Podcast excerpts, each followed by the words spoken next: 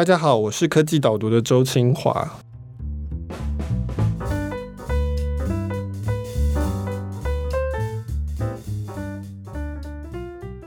今天我们有个特别来宾，请问特别来宾，你对台湾的金融业或是金融体系有什么样不满意的地方？与其要说是对金融体系的不满意啊，我先澄清一下，这搞不好是对我个人或是我身旁伴侣的不满哈。因为我常常会去很多地方做不同的消费，比如说我去便利商店啊，我在网络上消费，某一个国外的网站上购物，也许有几张信用卡可以选择，有不同支付工具可以选择，那总会有一个人告诉我啊，你今天在这边消费，你要用某一种支付工具，你在那边消费要用这家信用卡。因为回馈红利点数比较多，那我永远都搞不清楚，所以我永远都只好奉命行事。所以我最常碰到的痛点就是，我走到一个店，然后我要刷卡的时候，我就要打电话给我老婆，我说：“老婆，请问一下，我现在在这边那个要用哪一张信用卡，或者是用哪一个支付工具比较 OK？” 那她就会跟我讲说：“你等等哦，我先确认一下。”啊，所以光是这个流程就通常会搞上五六分钟。所以你太太不用看你的账单就已经知道你在哪里消费。对对，基本上她掌控我所有的金融服务往来的对象，还有所有的消费工具，而且它对于各种信用卡的回馈红利点数的计算方式啦，如数家珍这样。对，人体点数计算工具这样。不过我常常在期待说，如果有一天，比如说我走到某一个地方，那也许我的手机就可以告诉我，你现在在消费的这个情境，用你。已经有的哪一些金融支付工具是对你来说最有利的，或是可以让你选择的？那我觉得事情就会变得很简单。对，我觉得应该要有出现这种。我觉得 Apple Pay 应该要做了。我一直觉得 Apple Pay 它既然已经整合信用卡了，它应该接下来就是要把这些资料都给整理出来。对，我现在最讨厌的是，我每次去店里消费的时候，要决定要不要用那个载具。第一个问题就是我不知道他到底有没有收载具，有些店没有收载具嘛，对，对不对？所以你还要先第一句你要问说你们有没有收载具，对。然后接下来他说有的时候你就要把手机掏开来，我是用行动载具，对。然后画到载具那一页，然后给他刷，那结果对方又说不够亮，请你把亮度调亮一点，那我就觉得不爽，那我就要把亮度调亮一点，他再刷，然后再结账。所以我觉得。其实我更不满意的是发票这件事情啦。哦，我觉得其实发票是一个相当台湾特有的东西，但是每次都觉得这个流程很麻烦。我最后都觉得说，我干脆就不要用载具，就直接收发票算了。是你提到发票，其实也我有一样困扰：皮夹塞满了发票，对对对，口袋塞满了发票，然后回家有时候我老婆整理衣服就说：“哎，这边有一张发票。”但她就会帮我做一件事情，就是把我所有的发票全部都扫描起来。哦，真的？OK，对对。但这个真是一个蛮大的痛点。对，我不知道我们这样子砍了多少树哦。对。不过我们还没有先介绍我们的特别来宾。是，那今天很高兴欢迎特别来宾，是我们政治大学法学院的助理教授张正运张教授。大家好，张教授是同样是念法律系的，那他是政大外交系跟双修法律系，是。后来念了台大的 MBA，再后来到美国杜克大学念法学的硕士跟博士，是，那现在在政大法学院教授，主要就是金融方面的这个、嗯、这个法律。我今天很期待的就是说，可以透过它来理解一下金融科技的发展是在什么样的状态。因为我觉得金融科技感觉是很重要，而且是这几年很热门的一个领域。是。那但是其实一直没有一个很清楚的一个脉络了解，说到底发展的是什么样子。所以今天很高兴可以请到张教授来。那张教授，其实你的。主要的研究范围是监理科技，可不可以解释一下到底什么是监理科技？是，其实我的主要研究领域应该是广义的金融监理，但因为金融科技兴起，所以过去几年我都在研究金融科技的监理。但研究到后来发现，不是只有业者会使用科技来创新金融服务或商品。其实主管机关为了要监理业者做了这些创新，它也会需要有一些科技化的改变，好，所以这是监理流程或是监理方法的科技化，所以这是监理科技的一环。不过我通常更喜欢定位自己的研究是。金融监理的理论创新跟策略选择，我想这也跟我们今天会谈论的主题有很大的关联。就是大家常常会问说，诶，为什么金融服务这样子创新好像不行？可能法律有限制，主管机关会觉得这样没有办法保障消费者的权益或金融市场的稳定。那这背后其实都有很多理论基础，或者是法律制度累积这么多年以来的逻辑。那我在做的事情就是去找出那个创新跟传统金融监理逻辑之间的相容的地方，或者是不相容的地方，我们可以怎么样调整，让它变得相容？直接用一个实例来讨论，好，这样可能会比较清楚。是。那我以金融科技，我看到的比较重要的题目就是中国央行的人民银行的这个央行数位货币 CBDC。它当然是对应的脸书的 Libra，我们以前也讨论这两个题目，其实都讨论过哦。顺带一提，就是说今天的这个 Podcast 是少数，我们不是根据我写过的文章做的 Podcast，Okay. 我们这个是一个额外的一集，这样。是回到刚才讲的央行数位货币，或者是 Facebook 的 Libra，显然很多政府都非常的紧张。比如说中国央行比较积极。嗯哼。如果我们讲说从政府的角度来看的话，这两个东西它的潜在的冲击是什么，以及为什么要紧张？这是一个很好的问题哦。其实，如果大家看 Facebook 提出了 Libra 的白皮书的一点零版本之后，大概全世界风起云涌，几乎所有的主管机关都出来说这样不行啊，就我们应该要有所管理哈。那连当初这个 Libra 的授权最早的几个发起的 member，举凡是跟金融有关的这些卡组织，后来也都退出了。二点零出来之后，大家好像开始又在沉淀一轮新的讨论，整个 CBDC 的讨论议题大概也就随着。一点零的问世达到高峰哈，然后二点零就大家开始又再重新再讨论 CBDC，所以这两者之间，我觉得有一个关联哦。那这个关联我会试图从一个比较上位的观念来看它的发展。如果你看 Facebook Libra 在做的事情，你会发现它到底在做什么？它其实想要解决就是国际金融运作上面长期以来的痛点。就是跨境的汇兑啊，因为我们知道每个国家使用的法定货币都不一样，所以在跨境的情境上面，就会涉及啊汇兑机构的选择、币别的选择、汇率的调整，你要怎么样做往来，然后就会牵涉到手续费，牵涉到汇兑的时程。所以 Facebook Libra 它可能想做的事情是，怎么样让跨境汇兑变得更直觉、简单、快速。他想这么做，就必须建立在一个重要的前提，就是他背后必须要有一个能够让不同的货币清算的机制，就是让这整个流程可以 smooth。那所以他想了一个方法，就是他发了一个这种加密货币，通常我比较喜欢称它为密码货币或密码资产。然后他透过这样的东西的发行，然后来让它实际上可以达到跨境汇兑的效果。那这件事情对全世界的央行来说会是一个蛮大的冲击。各位可以想象一下，在国内的情境当中有央行，那央行其实做很多事情，他在做的有一件很重要的事情，就是他其实每一个国内的商业银行在央行都会有一个结算清算的账户。银行跟银行之间每天在往来的时候，它都会有一个当日的这种结算清算的机制。那有的时候可能随着额度的不同，这个机制可能是即时的，或者是在某一个时间点发生的。可是你发现，把情境拉到跨境上面，你就发现没有一个跨国的央行在做这件事情，因为所有的交易都必然要有清算。当所有的交易是电子化的时候，就要有人来做电子化的清算。没有国际央行做这件事情，换言之，没有一个世界央行来帮所有全世界的商业银行去 maintain 这个账本，做相关的清算结算。所以这件事情在国际上一直是痛点，大家就只能够透过一个这种传统叫做通讯银行的机制，就是 A 也许有一个银行，它在 A 国、B 国都有往来，所以 A 国、B 国的银行它没办法直接往来，它就透过这个第三地的银行，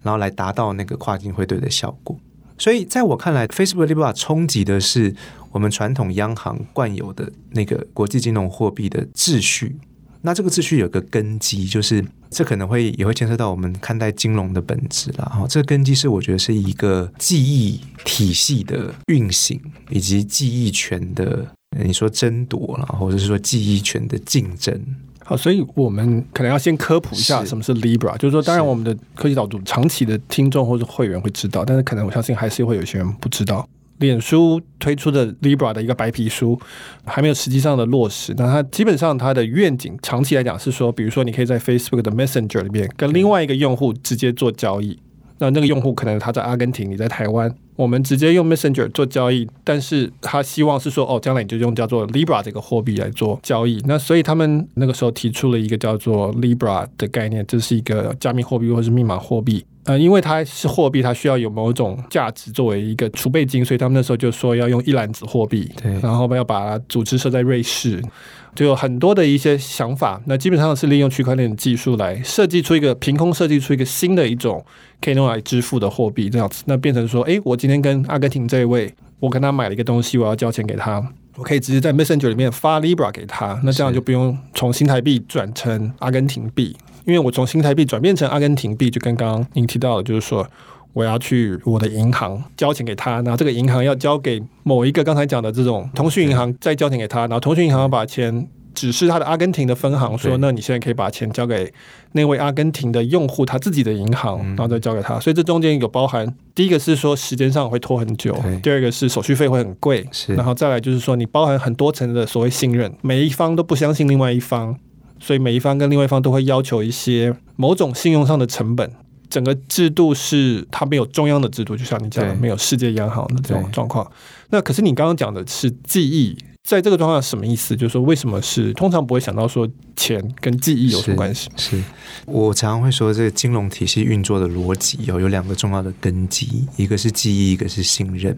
那如果你问我金融，其实所有的金融都源自于一件很古典的行为，这个行为叫做交易。那你可以想象，我们人在做交易的时候，必然是因为我有一个你没有的东西，而你需要嘛？你有一个我没有而我需要的东西，所以我们要来交易。但是这个交易能够发生，建立在一个很重要的前提，就是我们两个对于这一个彼此相互交易的标的，我们必须要有一个共同的认知。对什么的认知，就是对它的价值的认知。所以，我们必须要有一个对于交易标的共同的价值认知，那这个交易才会发生。要建立这种价值认知，其实并不是一件非常容易的事情。如果交易变得很频繁、很大量，出现在不同的群体当中，比如说今天我跟这个清华学长，我们两个说：“哎，我们来交易这个，也许这个古董的瓷器。”那我们两个就建立一个共同对瓷器价格的认知，那这样可能交易就可以发生了。可是今天我们交易可能是在很多不同的陌生主体当中进行。要怎么样让交易可以 smooth 的在不同陌生主体当中进行？其实必须要仰赖有人维系大家共同的记忆哦。所以金融的本质在维系共同的记忆。这个记忆，如果各位有听清华学长以前的节目，我们在讲区块链，区块链是一种分散式的账本技术哈。为什么要用账本这个字？其实大概就是一样的概念，就是一定要有一个人他在帮我们记账，他在记得这个账本本身就是一个记忆。那透过这个记忆的维持，那我们就可以说哈，我们以前的交易，我们有一个基础可以去想，我们共同认知的价值是什么。所以货币其实是一种共同记忆的呈现啊，所以我们都相信新台币具有一定程度的购买力，然后这个购买力的水准在哪里？所以我们不需要在每次交易的时候再重新对新台币的价值去形成新的认知。那所以长期以来就有一帮人，他们叫做金融中介机构。特别像银行，他就在帮我们做这件事情，他在帮所有的人去维持一套共同的记忆。他透过维持这个共同的记忆，然后让无数的交易可以发生，所以新的交易就写到新的记忆里头，大家共同 recognize 它。但除了这个之外，你一定会问说，那为什么银行或金融中介机构可以做这件事情？他显然在做的事情很重要。倘若这个记忆一旦出错了，我们对交易的认知、对价值的认知就会有所影响。所以它不可以出错，所以能够做记忆编辑者的这个地位、这个角色的一定很特殊。所以我们有金融中介机构啊，所以就讲银行。所以我们在市场上需要有一个中介者，这个中介者他能够为所有的交易主体供给交易所需要的信任，然后基于这个信任，人们愿意开始交易，把交易写到记忆体系里头。啊，所以我看待金融的方式，或者我看待金融中介机构的方式，我不会把他们当成是一种市场上面的信任攻击者。银行其实就是市场上的信任攻击者。那他为什么可以攻击市场上的信任？因为他就接受了非常严格的金融监理、金融法规的这种规制或是约束，所以他用这个当成一种对价，然后说好，我可以担任市场上的信任攻击者。所以整个金融体系的运作其实就是两个重点。是一个信任的供给，它同时也是一种记忆的维系。那你刚讲到的这个记忆，我其实想到的是那个有一个电影叫做《Fight Club》斗阵俱乐部，是我不知道你有没有看过这电影，应该蛮久以前看过。对，很久以前那个爱德华诺顿跟布莱德皮特演的。那这样讲会爆雷了哈，不过这很老的电影应该 OK。就是最后的结局其实是他们一群类似恐怖分子把所有的信用卡机构的那个中央的那个大楼给炸掉，然后他就说我们把世界毁灭这样子，就说所有的记录都被移除了。因为他们那时候就是要反抗所谓的这种，他们觉得是一个集权的或是这种贫富不公平的体制，所以最后结果就是他们看着那个大楼毁灭，这样，然后就说我们终于又又有一个新的时代出现了，可以重新重新开始。对，这其实就是你刚刚讲的，就是说如果没有记忆的话，那其实我们现在所认知到的这些东西都会变得是空的，没有底，就是我也没有办法知道说我这个东西到底要跟你买卖多少钱，甚至连钱的概念都没有，就是说我们到底要用什么来衡量。不过你刚刚说金融机构或者说金融中介机构，他们是。拥有这个权利，是因为这个风险很高，那所以他们愿意接受政府的很高的管制，来让他们有这个权利。那可是我们现在看，我自己写的蛮多的是网络平台的状况，比如说 Google、Facebook，他们也掌控很多资讯。对，现在大家一直在骂他们掌控很多资讯，但他们现在看起来是没有受到很大的掌控。嗯。这个是不是会是一个问题，或者说是不是一个不稳定的状态？我我自己觉得会，原因是我刚刚在讲那个记忆体系，其实它记忆很多讯息，但这个记忆的标的主要是价值。像 Facebook 这些大型的电商平台，它现在也在维系某种记忆，这个记忆的标的可能是我们说的 data。可是 data 当累积到一个程度之后，它会变成价值。可能有听过一个 term，就是说 data 是可以被 monetized 的。所以如果有一天 data 变成是一个 monetized 的 data，它就会产生价值。当它产生价值的时候，它其实会跟传统金融体系运作逻辑有一点相似。到了那个时间点，我觉得就会有类似相应的规范会要加注在他们身上。所以这个大概也是为什么你看到这些电商平台，这个有一个术语，我们现在国际组织都把他们叫做 Big Tech，啊，就是这种大型科技业者，特别是网络电商平台，他们其实也在提供很多金融服务，因为他们就有这样的优势，他们掌控了 data，他们 monetize data 之后，其实就有办法 create 一个针对价值的记忆系统。他们其实也 maintain 了维持了一定程度的信任关系。他们其实也可以从事金融服务，甚至于提供的金融服务搞不好比传统的这些 financial institution 更有效率，成本更低也不一定。所以，确实在金融监理的视野里头，有越来越多主管机关看到这些问题，然后也决定要纳管。对，我们录音时间的上礼拜，Twitter 被骇客害，然后有一百三十个重要的账户，比如说包含奥巴马，包含。Elon Musk 包含川普没有了，拜登有，Joe Biden 有，就是民主党的总统候选人有，都被害了，然后都在 Twitter 上面发言说，请大家捐比特币到某某账户去。这样，其实你就可以看到说，这个是很关键的资讯，这是非常有价值的东西。嗯，今天是一个骇客来盗取这一些资料，就把它变成他。但是如果说你说 Twitter 自己可不可以偷偷把它做这种事情？其实也可以，它的严重性不亚于说金融机构说把你的账户给取消掉，对，或者买钱没收，是因为那个东西它本身是累积了非常多的价值。那这价值是在于说大家相信说这个人就是你，这个讲的话是你讲的话，这样子。今天才看到说他查到说这个骇客其实看到了很多的这个私人的讯息记录，就是这个账户的，比如说奥巴马跟谁聊了什么事情或者是什么。那其实这很严重，这个是绝对比比特币的诈骗更严重的事情，因为里面有很多很宝贵的资讯。那所以，我们录音时间下一拜就是美国的科技业四大天王要去国会听证，是。就是 Facebook、Google、苹果、亚马逊，现在他们叫 Twitter 也要来，因为这件事情，我觉得这个其实是有可能会不会很像当年金融业开始被纳管的时候的状态。我不熟悉金融的历史，但是我的猜测是，金融业一开始可能也是一种相对开放、跟蓬勃、跟草根性的东西。等到到了某一天的时候，这个国王就说不行，这样子造成了一个威胁。你必须要受我的管理。这个时候，对于国王来说，或是我们讲政府来说，它主要的考量是哪些东西？它要保护谁？这个是一个其实蛮复杂的问题。不过，如果要简单的理解它，哈，可以这样想象：就金融体系它之所以会被这么高度的监管，其实背后还有个原因，哈，就是因为它用来交易的标的是货币，交易的东西是金融商品。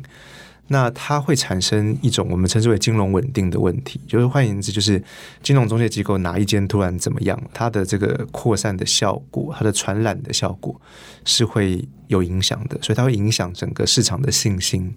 然后进而产生我们对于货币价值的认知有所质疑。好，所以它本身是会有这种金融稳定的效果。那目前这些所谓的 B Tech 业者跟金融业还是有一点不一样的地方，在于资料虽然毁损了，或是灭失，或是外泄，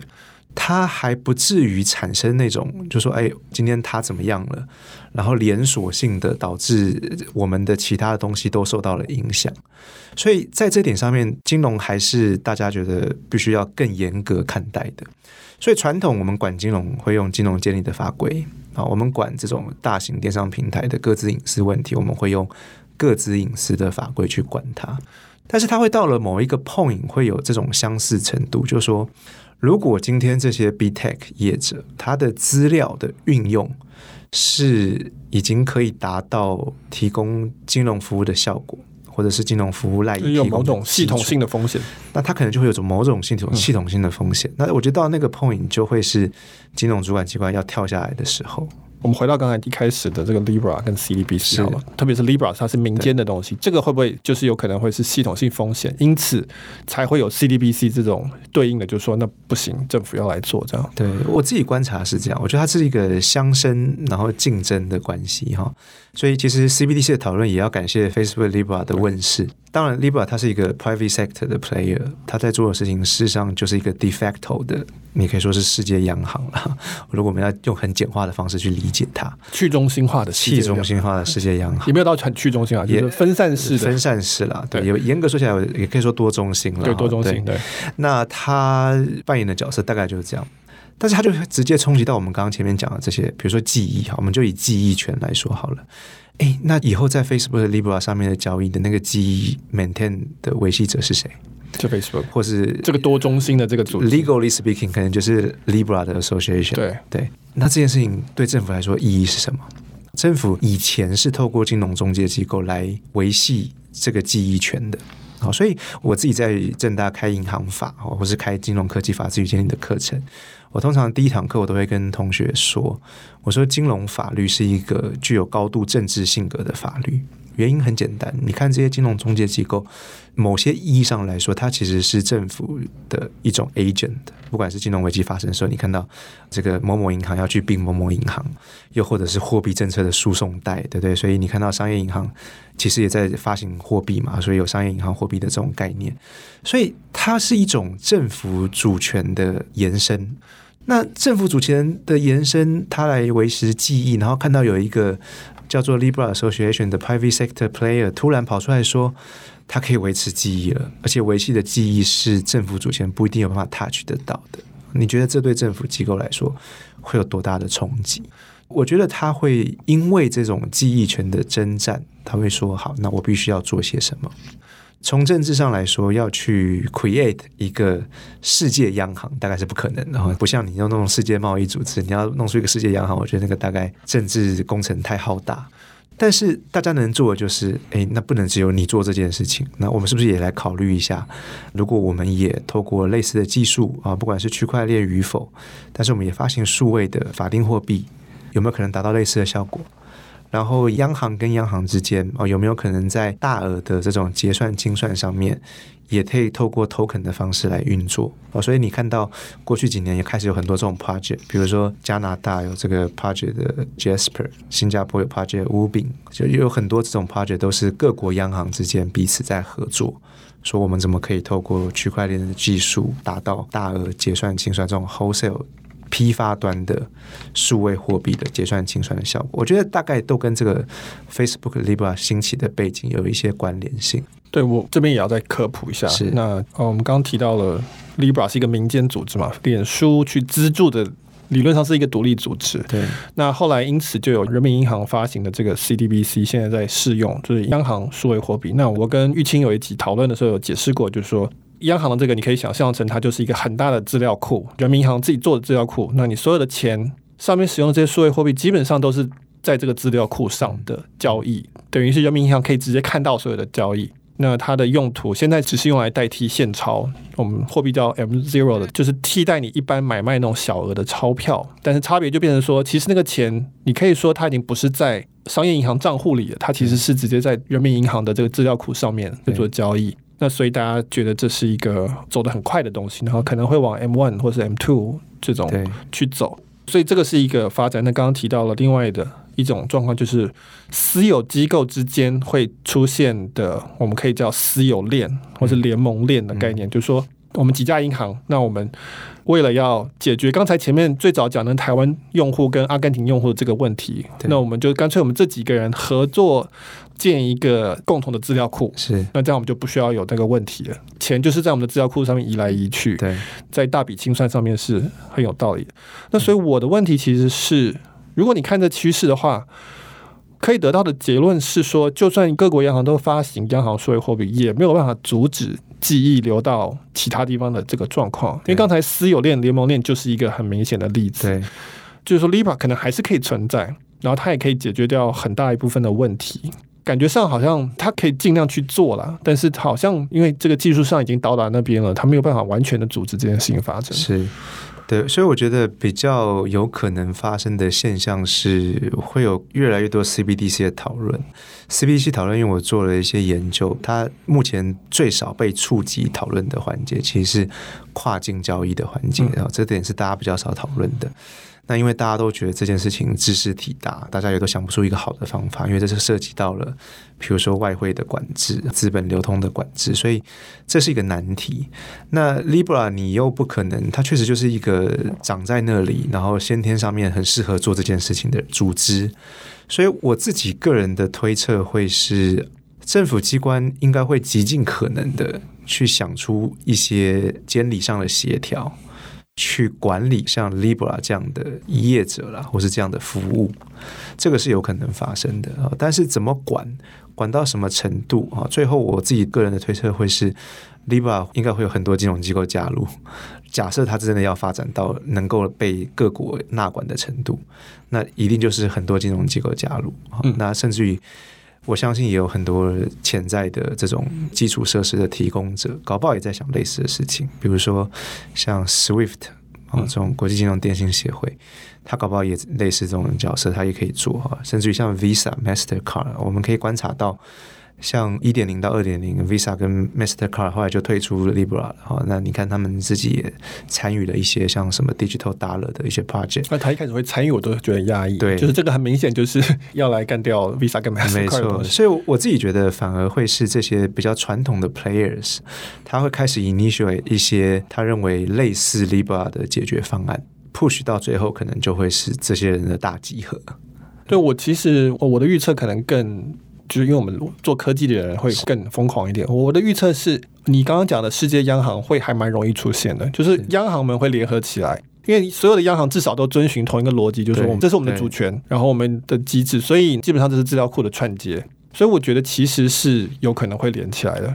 当然他是说我还是发行我的，但是我们的资料库可以连接起来，为了要对抗这个东西。对，但是同时我觉得就像你讲的私有的这个部分。民间的部分，不管它是不是开放的，我觉得也会起来。那所以我觉得这是一个有趣的事情，就是说到底政府能够怎么样？除非你像中国，就说我禁止、嗯、一切挑战我权威的东西，我都禁止。所以比特币也不行，或者说如果你要做私有链也可以，我一定要有个后门可以看到里面在干嘛。对、嗯，这样子就是把我的实体主权尽可能延伸到数位世界去。其他地方，我觉得这趋势是是在那里的。对。那如果说我们把视线从政府这边线索一点到银行的角色，或者有传统金融机构的角色，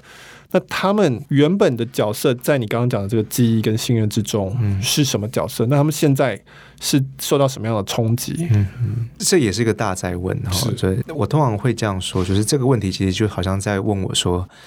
到底这么多年来，然后过去特别是五六年以来，我们全世界在封金融科技，那到底为什么？哈，金融科技到底带来什么样根本性的改变？它有什么发展上的主旋律？哈，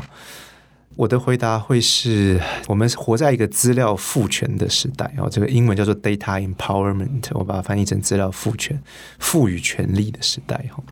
那这个资料复权其实体现在很多方面，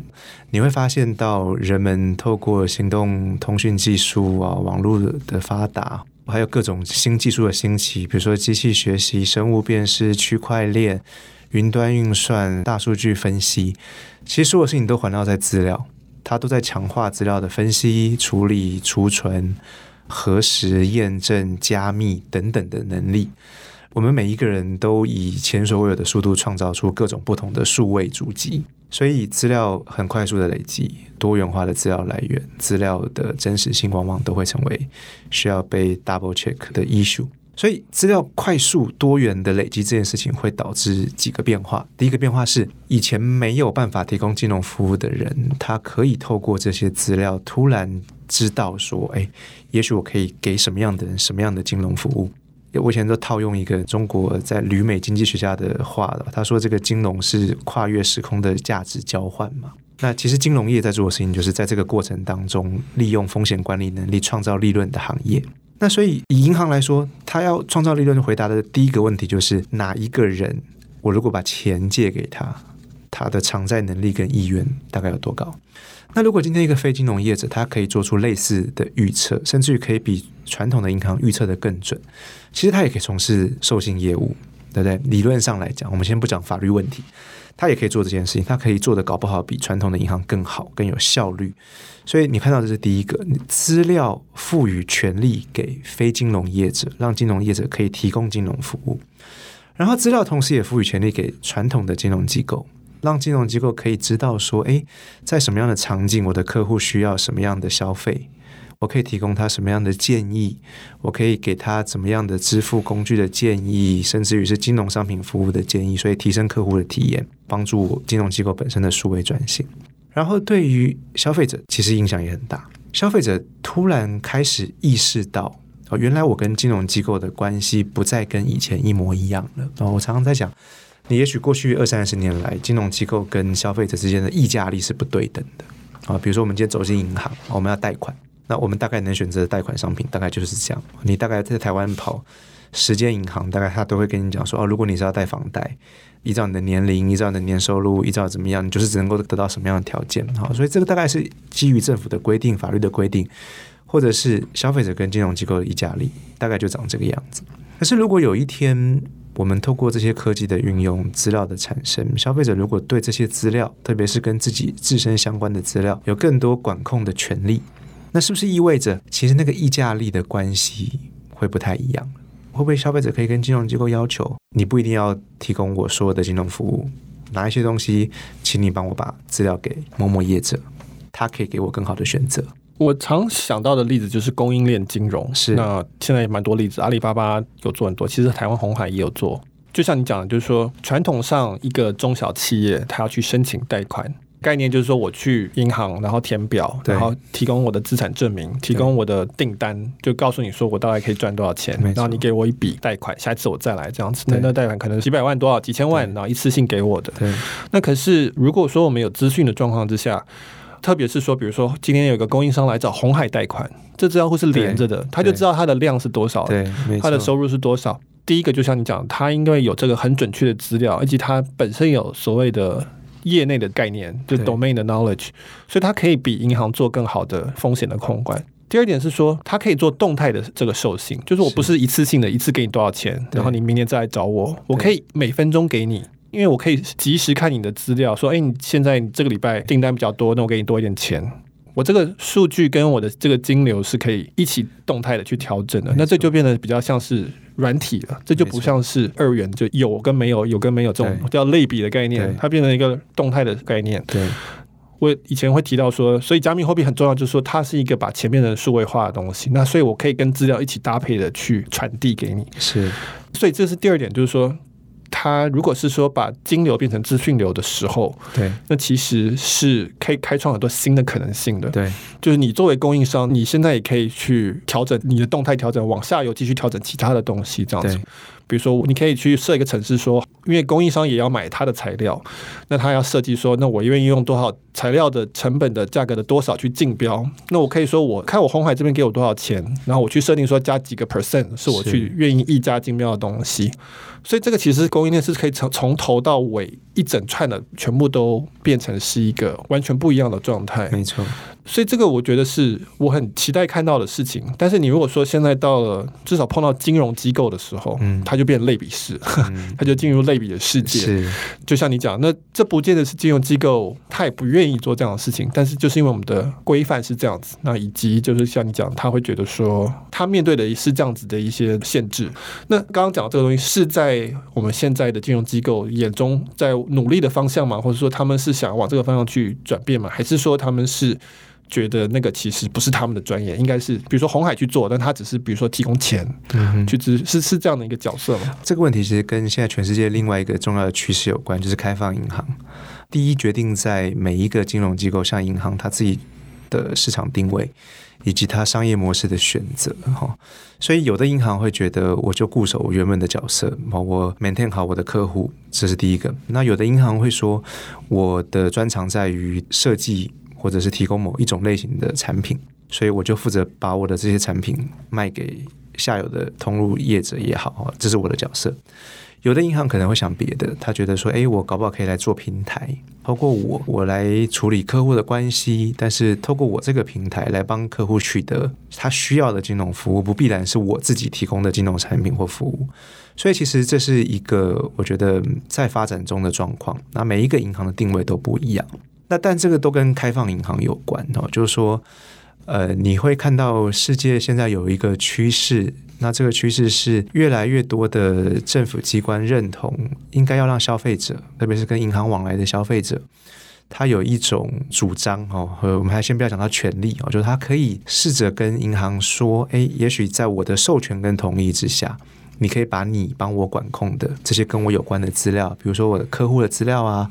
电话、住址啊，甚至收入，或者是我的账户资讯，我在你这边开了什么活期存款账户、定期存款账户，甚至于是我的交易历史的记录，能不能够在我的同意跟授权之下，然后跟某一个第三方业者来做分享？所以这个就其实就跟我们一开始在讨论，在问我说，我对台湾现在这个我的金融生活面向当中有没有什么抱怨？那我就在想啊，如果今天我有一个 App。啊，这个 app 是我一打开来，它就连上我所有往来的银行跟信用卡。那我是不是就可以知道说，诶，我现在要消费的时候，我可以用哪一家银行的账户扣款？我可以用哪一张信用卡来做消费？好像这种东西就会变成是你需要一个类似开放银行的这种制度，才有可能实践的。那我好奇的是说。就说开放银行，现在台湾大概是第一阶段嘛，对我大概现在进入第二阶段，现在进入第二阶段。那它的概念上，就像刚刚用刚才供应链的金融举例来讲，说刚刚红海的这个例子，红海当然可以做很好的这个信用评鉴啊，或者是干嘛。但是如果它可以同时拥有这位供应商他在银行的这些资料，那当然更完整，然后会资料会更清楚。对，如果说这个叫做红海银行复合体，哦，如果有这样的一个组织的话，它当然会做得更好，更有效率。所以这是大家期待看到的。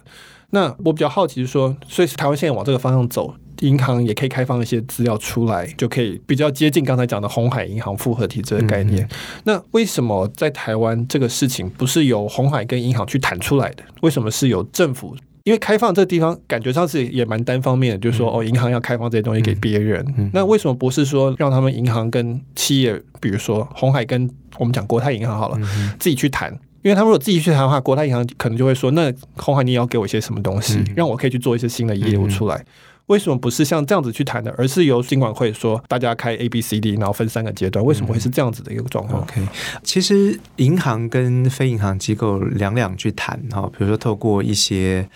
Partner API 的方式哈来，或者是传统的那种 Closed API 的方式来做，这个其实已经行之有年了。嗯那为什么会有 Open API 或者我们说 Open Banking 的需要？其实也可以想象，就是因为我们说 API 是一种开放应用程式界面嘛，好，它可以帮助我们做比较安全、可靠的资料传输。如果今天在这个市场上面有一个单一的 Open API 的标准跟规格，那你就可以让所有参与者都 follow 同一个规格。因为两两去谈会有个问题是，我就只能够局限在。我们这个 bilateral 相互谈判的主体上面，那我们每一次要谈不同的对象，就要应付不同的规格，所以其实成本是很高的。大家后来会想 Open API，是因为如果有一个共通的标准跟规格，那所有人要加入这个生态系的成员，他的进入成本就会很低，他也不太需要花这么多的时间去做额外的谈判测试。好，所以这是背景。在这个背景下，其实每一个国家的做法不一样，有的国家是强制的，台湾其实是自愿自律的。就是金管会虽然告诉你说，我们有第一阶段、第二阶段、第三阶段，然后每个阶段要做什么，但是台湾并没有一个法律或是法规的规定说，你银行一定要这么做，银行还是可以自愿自律的来做这件事情。可是有的国家不是，举例来说，欧盟的国家基于 PSD2 的规定，它就是被强制要把这些资料跟支付业者分享。举例来说，英国的九大银行，它就是被要求说：“哎，如果今天客户请你把资料分享出去给第三方业者，你是不可以拒绝的啊！拒绝甚至于有处罚的规定。所以，其实每个国家的路径不一样。在台湾的现在的状况是，金管会它用了一个框架，然后告诉你说你可以怎么做，然后每一个阶段大概可以怎么样来运作，但是他没有特别强制你这样做。那当然，强制跟自愿自律各有利弊了。”其实，如果你用的是自愿自律的方式，碰到的问题就会是银行有没有足够的诱因来参与 Open Banking 这个生态系上面的活动。因为也许对一些银行来说，这件事情对他而言就相当于是把他最珍贵的资产分享给他潜在的竞争对手。好，所以不是每个银行都愿意这样做。OK，所以如果我们回到你一开始的那个举例，就是你刚才对那个支付工具的抱怨，对不对？因为现在有太多支付工具，太多信用卡，然后每个都有不同条件，所以如果说理论上开放银行走到某个程度的时候，可能会出现一个服务是说，我针对你的账号，我去把所有相关的资料都抓进来。我今天走去，比如说我们刚刚去一家，我们刚刚吃早饭在一家咖啡店。所以我只要去刷的卡的时候，我不用决定哪张卡，它就会自动算出来说，哦，这个咖啡店在这个时间点用哪一家银行搭配哪一个支付，它的优惠是最好的，然后就用这个东西就刷下去了。是，因为这个服务它去抓这些不同金融机构的 API，它可以去做这些整合的运算。但我们现在没有。其实我的刚刚想到这个问题，就是说，为什么这些资料资料本来就应该是我的啊？就是说，为什么我还要等你们给我这个事情？嗯，当然以前。没有这种可能性，我没有把资料拿出来的可能性，所以我不会想到这件事情。但是这个时候，我会觉得说，我就是要希望这一家，比如说假设马布基账号，这代是目前走开放银行的第三方业绩走比较快的。我就说，我就是希望他帮我做这件事情啊！为什么你们还可以拒绝我？是这个观念的转变发生。是什么样的一个背景？我我先解释一下。严格说起来，呃，如果今天去跟我往来的银行说，哎，我要把我的银行的这个过去一段时间的交易历史记录拿出来，然后移转给另外一个业者，银行是没有办法拒绝你的，嗯、但他会给你纸本资料，他只会给你，对，他不会帮你给那个你指定的第三方业者。PDF 这样子，应该是纸本啊，搞不好还不是 PDF 嘛？那、okay. 你就拿着纸本再拿去那个第三方业者，这样他就重新 key in，然后弄一堆那个。那为什么银行通常不会直接的帮你把资料传给另外一个业者？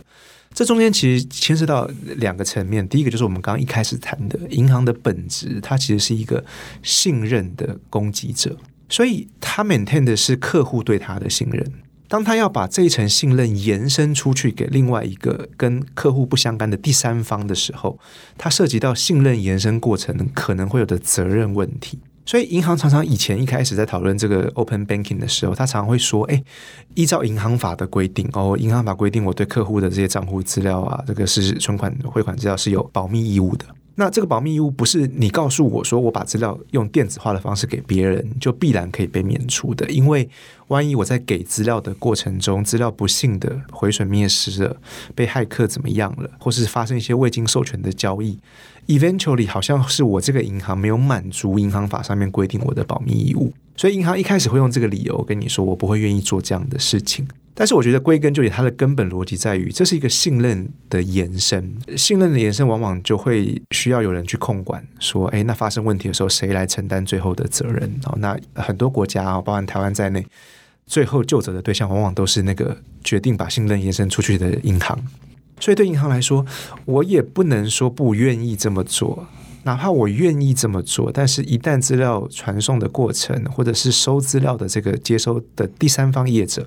他的资安做得不好，个资隐私做得不好，将来出问题的时候，金管会一样是找我；将来出问题的时候，消费者一样来找我，那一样是我要承担最终的责任。所以他会在商业上面，或者是法律责任上面没有足够的诱因。那第二个，您刚刚提到一个很重要的问题，就是说，诶，这资料不是我的吗？那为什么我不能够决定资料的去向？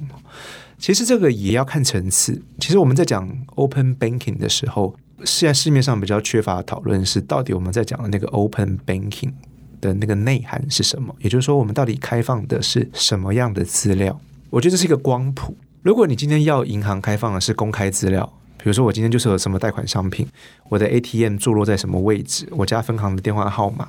那个东西它会非常乐于开放，因为这本来就没什么了不起，都是公开的。那你再往光谱的这个另外一边慢慢走啊，你就会水越来越深。比如说从公开资料进入到客户本身的资料，比如说我是谁，我叫张正运，哦，我在哪里工作，我年收入多少，我住址在哪里，电话号码几号，这个你可以说是张正运的资料。对不对，这个是客户资料。再往下一层，账户资料。张正运在我这边开了一个综合存款账户、外汇账户、什么澳币账户。那这个资料好像也可以勉强说是张正运的资料。可是，当你再往下走，每一个账户上面的交易历史记录，这个交易的资料，那问题就来了：这个资料是我的吗？那银行会说这是我的，为什么？因为不要忘了，银行帮我们编辑记忆嘛。所以这些账户的管理、交易历程的记录是银行做出来的啊。如果我们从这个著作权法的观点来看的话，这好像是银行的编辑著作嘛，好像也不能够直接就说这是我消费者本身的资料。你如果再往下走，假设银行针对张正运这个人这么多年往来的结果，所以我给了他一个信用分数，我对他做了一个 credit scoring，那这个资料是谁的？这个资料想当然了，应该是银行的，因为这是经过银行加工。加值后的资料，所以当我们在谈开放银行的时候，会随着这个资料的类别有所不同。水越浅的，越涉及公开的，越跟消费者自身有密不可分关联的，那大概是可以拿出来被开放的。经过银行加工越多、加值越多的，那就会越像银行的智慧财产权，甚至于是营业秘密啊。那那个就不一定是可以要求银行拿出来公开的。对，我也觉得这也是我现在大概是蛮重要的一个想要回答的问题。就是因为现在很多人在讲说啊，资料是新的石油，资料是最宝贵的资产，大家在收集资料等。但是这个概念是说，把资料用我们传统的实体资产的概念来做比喻，说它好像是黄金一样，或者它是一个什么武器一样的这种概念。但是这个比喻现在也我觉得已经到了一个终点了，就是它已经很有限制。因为像我昨天写这个 GPT three 这个人工智慧，它把全世界的所有公开文明的资料都拿去训练它这个模型，然后它接下来就可以回答很多问题。那所以它东西有没有著作权？因为它其实也是用我们人类的文明去做出来的。但是其实真正它的厉害的地方是在于说，它找到某一种这种模式，可可以生出一些智慧出来。所以我觉得用资料的拥有权这个东西，只能解释到一个程度了。我知道现在欧盟会谈说，哦，或是美国也有谈说资料的可惜性，对，就是 portability，或是说相容性等等。是以资料这个东西为客体，对，去分析，但是我觉得真的是很困难，因为很多时候价值并不是存在那个资料里面，对，而是说某一种你去利用它或是组合它的方式，是。所以我觉得我们现在所谓思维架构上还没办法处理这个东西，我也在等待，或者说探索这个可能性。那我觉得最后我想要讨论金融业的经验，现在套用在网络平台上面，嗯哼，因为刚刚前面讲到四大天王要去国会听证。我提过说，就是因为他们的重要性越来越大，然后比起他们，我们现在就用说他拥有很多资料好了，拥有资料他就可以影响很多人，他可以影响人的思维，他可以影响很多商业上的决策等等。因此，显然是已经大到一个程度，政府受不了了，或者说政府必须要反应，说那到底我要怎么处理这东西？刚刚前面讲的 Twitter 被害，非常非常的严重。那政府不可能做事这种事情是完全是不受他控制的。假设说从金融业的经验来看的话，你觉得这个网络平台被政府监管的这个过程会往怎么样的方向发展，或是以及它会有什么样的要注意的事情？我觉得几个层面哈，第一个我们先讲。他会用什么样的规范来规范他们？好，那我觉得这个大概不太会脱离我们说的，第一个是各自隐私保护相关的规范，然后第二个当然我觉得市场竞争的规范会越来越多，比如说单一的业者他持有这么多元的资料，这本身是一个资料独占或是资料寡占的问题，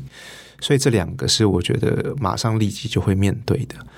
那这些平台的监管模式，我会认为它比较不会是传统我们想象的那种上对下的那种借命式的监管关系，就是说主管机关说你做什么，我们就做什么，事实上也做不到，因为这牵涉到政府机关的监理资源就是没有这么多哈。你说你政府机关的预算搞不好，哪一个国家的最大的金融监理机关预算大概都没有 Facebook 一年的那个来得高，所以大概从资源上面来说是完全不对称的。然后，所以我觉得，与其说它会被高密度的监管哈，不如说它会被政府试图用一种可行的治理模式去管理它。那这个治理模式，我会认为，第一个它会。更多元的导入可能的利害关系人，然后再让这些利害关系人在这些平台的运营过程当中扮演角色。那其中有一个我自己觉得最少最少被谈到的，其实就是消费者。过去因为技术本身使用的成本很高啊，然后消费者使用技术的这些职能或是专业能力也没有想象中的高，所以你说让消费者去管控这些自身资料的运用、取得、梳理、利用，大概是不可能的。那像我自己研究监理科技啊，其实我自己就在看，如果今天这些技术的使用成本变低。然后，如果我们在机制上面要求它的设计本身，比如说我们以前常会讲一些概念嘛，我们会讲说 privacy by default，或是 privacy by design 啊，比如说隐私就是直接嵌入在原始的设计当中。我认为以后这些平台的监理会进入我们说的这种 governance by design。举例来说，我们每一个人跟这些平台往来的时候，我们到底清不清楚的知道资料的流向？这个是靠技术应该可以做得到的，但是它会需要几个条件，比如说这个平台要给我一个合理的界面去管控我的资料，我要能够追踪每一次资料是怎么同意的。像我自己个人之前 Facebook 也有跟那个 Cambridge Analytica 的那个事件的时候，我就在想说，我要重新检视一下我的那个隐私权的那些设定，我发现我就迷路了，因为我要去找出所有会影响到背后关系的，我会找不到，有没有一个清楚的设计？然后这个设计是让消费者，也就是资料的主体，我们称之为 data subject，它比较能够重新跟这些 data controller 处在比较对等的关系啊，所以它可以追踪资料的流向，它可以知道资料什么时候被使用，甚至于我们办法在技术上知道每一次资料被使用的时候，我都得到一个通知，然后来决定我该采取什么样的行动。我自己会觉得未来平台的监理会朝这个方式发展，然后就是这个 governance by design。那我们现在离这个目标有一点距离，因为这牵涉到说，我们必须要有一个设计，这个设计是让平台业者 follow 这些原则，然后这个设计是让消费者清楚、很简单的能够掌控的。所以这背后牵涉到消费者的教育，牵涉到一个很关键的点，就是消费者第一到底有多重视自己资料的使用啊？其实我发现。当我们在谈金钱的时候，大家都很 care 自己的金钱用到哪里去了，对。但当我们在谈资料的时候，好像我们没有真的这么 care 我们资料被怎么使用了。好，所以第一个，消费者自己对这个 data usage 的 awareness 有多强，这是第一。第二个是消费者什么时候 ready 好，我们要自己承担最终的责任。我觉得这是一个关键啊，因为以前我们的思维都是政府会帮我们管啊，或者是说政府会要求跟我们往来的业者帮我们管。可是我觉得，随着时代跟科技的进步，下一个问题是，消费者你自己决定承担多大的责任。一旦问题发生的时候，你有没有准备好自己要负担最后的后果？好，我觉得这个是未来我相信一定会看到，也会必然呈现的问题。每个国家发展的速度会不一样，因为这取决在每一个国家它的公民对于自己承担责任的那个认知有多深。对，因为我们都非常担心，说我们在银行钱会忽然消失，会忽然不见。因此，金融机构就像你讲的，他掌握了这个记忆，他可以把我的记忆消除，这很可怕。所以我们会透过政府，在民主社会的话，是透过政府去控制这件事情，或者至少确保它维持这个记忆的健全、是完整。那现在我觉得网络平台就是说，他们也是掌控了我们的记忆，虽然不是纯粹的金融的记忆，但是包含很多很重要的东西。是。那我们现在也开始越来越担心，说有一天。他会把我的记忆消除，或者把我的身份交给别人，那就完蛋了。对，所以开始要有某种方式，就像你讲的，要去看是要透过政府的，还是要用什么方法去能够至少能够掌握这件事情，至少是确保它的健全。对，那当然也是希望说可以有一个某种程度的竞争出现这样子。所以我觉得接下来要怎么发展，就要看，特别是要看美国，因为他掌握我们很多的这个一般性的记忆，这样子，可能到时候我们的国会听证会看到一些蛛丝马迹。那我们今天非常的感谢张教授来这边跟我们聊这个金融记忆的控制权到底要会有怎么发展。非常感谢科技导读跟清华学长给我这个机会。谢谢，欢迎你来。那我们今天的讨论就到这边。如果各位对像类似这样子讨论科技趋势、商业策略有兴趣的话，欢迎订阅科技导读的电子报。那你可以上网搜寻科技导读，是岛屿的岛。然后呢，如果你在订阅页输入优惠码 podcast p u d c a s t 的话，第一个月的折扣是五十块钱。我们电子报一个礼拜三篇，讨论的就是这样子的事情哈。但只是说 podcast 只是我们其中一部分的公开的内容。那今天这个比较特别，它是根据我写的文章去讨论，而是一个额外生出来的一个题目。那因为可以有机会请到张教授来讨论的题目，那希望你会喜欢。今天呢，我们的讨论就到这边，谢谢大家，拜拜。谢谢大家，拜拜。